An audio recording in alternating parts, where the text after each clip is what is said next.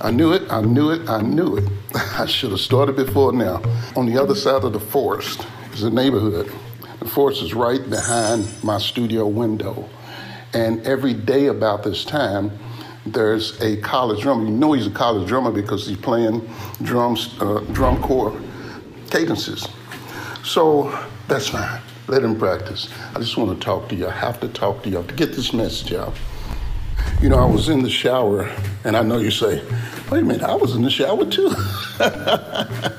but no, I'm, I'm serious. I was in the shower and um, so many ideas, so many things came to me that I wanted to share with you because I knew I did not want to interview anybody today. I wanted to talk to you from my heart. This is no script, no bullet points, no nothing written down. I'm just sharing with you my reality. We're not talking about COVID 19 this time, even though it's a pandemic on the pandemic, we're talking about Black Lives Matter. When I say love, I'm talking about a latitudinal compassion, a liberal love attitude this is true love. One, to feel the need to encourage and lift others up spiritually, psychologically, financially, in wisdom, or action. Number two, the unchangeable aspiration that results in a commitment to behave in a lasting effort, to serve in ways that are good for, needed by, and in the best interest of the other person or persons. Number three, and oneself. Number four, it's altruism. Number five is compassionate, magnanimous behavior. Number six, the desire that converts to action to prepare oneself and one's situation to be of the best optimistic benefit for self and others. Number seven, it is the highest power.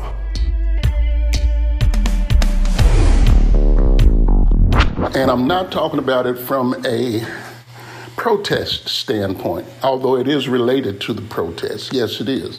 Um, I remember years ago, years ago, I was pulled over and cop said, You have a light out. I said, Okay. I said, Give me your license. I gave him my license. He said, I got to take you up. You got to take me up for? You got a ticket. You haven't paid your ticket. I said, Okay. Immediately, my temper shot past the ceiling.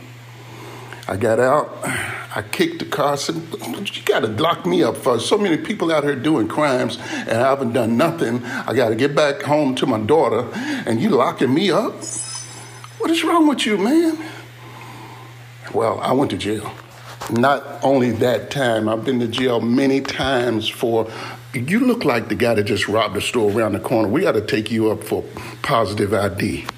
One night I went to watch my friend perform. She wanted me and her, her to hear her band, her new band, and I had just got back from Berklee College of Music.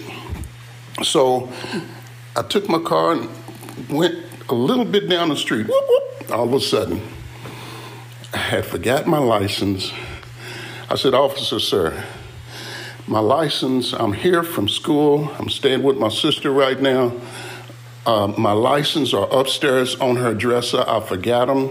Can I go get them? No, I need to take you to jail for positive ID you know, this this is it's been time and time again we've been going through, and and, and when I kicked that tire, that guy could have beat the daylights out of me, but for some reason, some reason I'm still here to tell you about it, and the reason is obvious to me, and I want it obvious to you because you may not realize how important this thing called love is to me, but it's what I live for. And I believe each and every person lives for it. But I want you to listen deeply. Listen again when this podcast ends, and what you'll hear is the defined description of love. And I'm going to tell you where I got it from.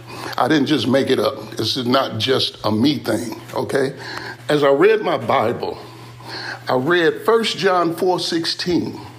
And you can tell in my voice I'm really serious about it. It's really emotional to me right now. But I read in 1 John 16 that if you don't love, you can't say you love God and you don't love your brother. And it reads on to say, Those who live in love live in God, and God lives also in you. But between there and a little bit after there, you can you can get you pick it up, read it for yourself. What you're to see is this is who God is. God is love. We know God because God is love. God lives in us. Okay? That's that force that you feel that allows you to breathe, that allows you to see, that allows you to think. That's that electromagnetism that everything in this universe is made out of. That's that force that you feel. I'm not want to preach to you, but I just want to be real with you right now. I want you to see where I'm coming from. So the question then becomes if God is love, then what's love? Okay, if God is love, what is love? We can't see God. We can't touch God. We can't hear God. We can hear in our heart, in our head, and if we listen. But what we can do is document or understand his actions. First action, he takes daggone good care of us. Son, whether he's mad at us, whether we messed up or not, we get in the sunshine and the rain. We got a ground to walk on. So love must be taken care of, then, right? If God is love, then how can we identify it other than that? Well, look, let's look, look at the ways that we can take care of one another. Now, I'm not going to break all of that down here. You can hear some of it in the intro and the outro. But the bottom line is it comes from a commitment to do things that are good for, needed by, and in the best interest of us, because that's what he does. Listen again, listen to the intro and the exit, and you'll see exactly why I put that there. And I want you to really get this because you are so valuable to the world. You are so valuable to not just the people that love you, but the people that you can walk past. And if you if you catch their eye, say hi. How you doing? You'll see that on my website. If you look on my website, askcoachliz.com forward slash Tony D, if you look at me in my eyes, I'm gonna say hi to you because I want to make it a practice, because I want people to get used to it. It's not just I want. I think our Creator would love to see everybody treating each other the, with the respect and love and appreciation that we want for ourselves. Here's what I don't get though. How can you expect respect and not give it to the next man? How can you expect respect and not give it to the next woman? Because everybody feels the same as you. You are the other person to the other person. Imagine that. Other people look at you the way you look at them. When it, it, it's not a science, unscientific proven point, or however I can say that and make you make you understand what I'm saying. This is fact. What you spit out, what you give out, what you live out, comes back to you. All my life, love has been the most important thing because I was raised in a neighborhood where taking was easy for people, where beating up was easy for people, where I learned to fight at a very young age. I Only had a few in my life, never lost a one, but thank God. I didn't want to do them. But sometimes in that type of place, you have to say, enough is enough. But anytime you can hold up a Bible you better mean it or you better be apologizing. One of the two. Because I'm telling you, this thing called life is serious, and we really have to get a hold of love. This is the most important aspect in our life. Now, think about it. I'm gonna break it down a little bit more for you. Love. It's not a ooey I want to get you and do it to you, that's lust. Let's be real about it. That's lust. But it's okay because God gave that to us too. But when you have lust and you commit to this woman, you need to commit. When you have lust and you commit to this man, let it last, make it real. Give the same respect that you want for yourself. And I got to preaching. I told you I wasn't going to preach to you, but I got to preaching. no, I'm serious. You don't have to listen to me. Just look around. Look around at how many people treating people have been treating people in ways that they wouldn't want to be treated for years, for years. It's not just about race. It's not just about the black race. A friend of mine told me the other day she walked in the store with her Indian husband and got all kind of eyes, and she started teasing the baby that was at the table. The lady picked the baby up and moved her so she couldn't see it. Whoa. How insensitive are people, have people gotten? This was raised in people because just today, I watched a video where two a black kid and a white, white black baby and a white baby was running towards each other. They must have been missing each other. They were running towards each other to hug one another. And when you have that kind of concern for well, for the well-being of one another, that tells me that they were born with the power of love inside. And the power of love does this. Here's what the power of love does. It's going to say, what can I do to make your life better? Now, when you marry a woman or a man with that as your commitment, guess what? That love life is going to last forever.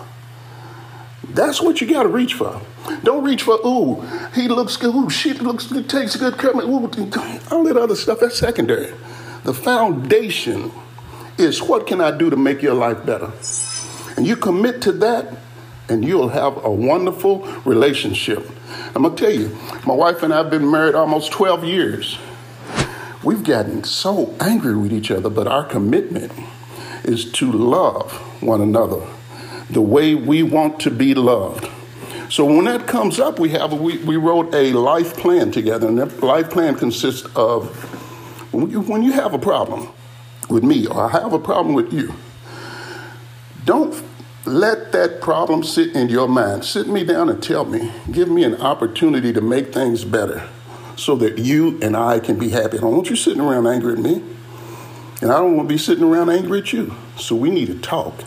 And when we talk, we're going to talk with respect for one another. We're going to talk in ways that we feel that are respectful. And when my voice gets, I can talk to her like this, and she'll be like, calm down.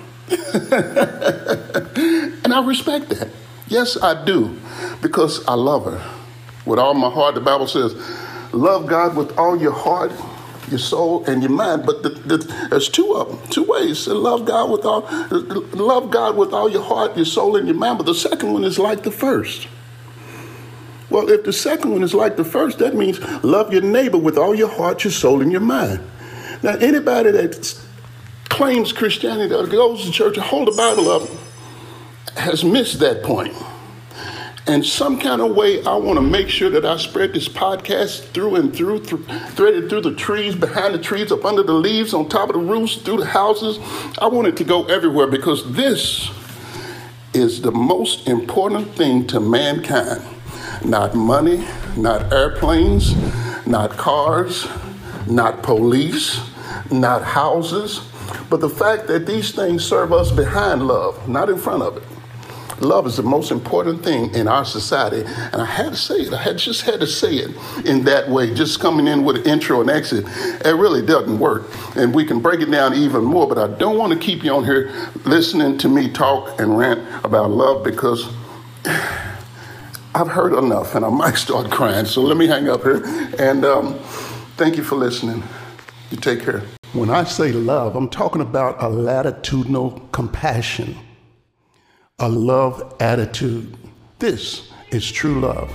One, to feel the need to encourage and lift others up spiritually, psychologically, financially, in wisdom or action.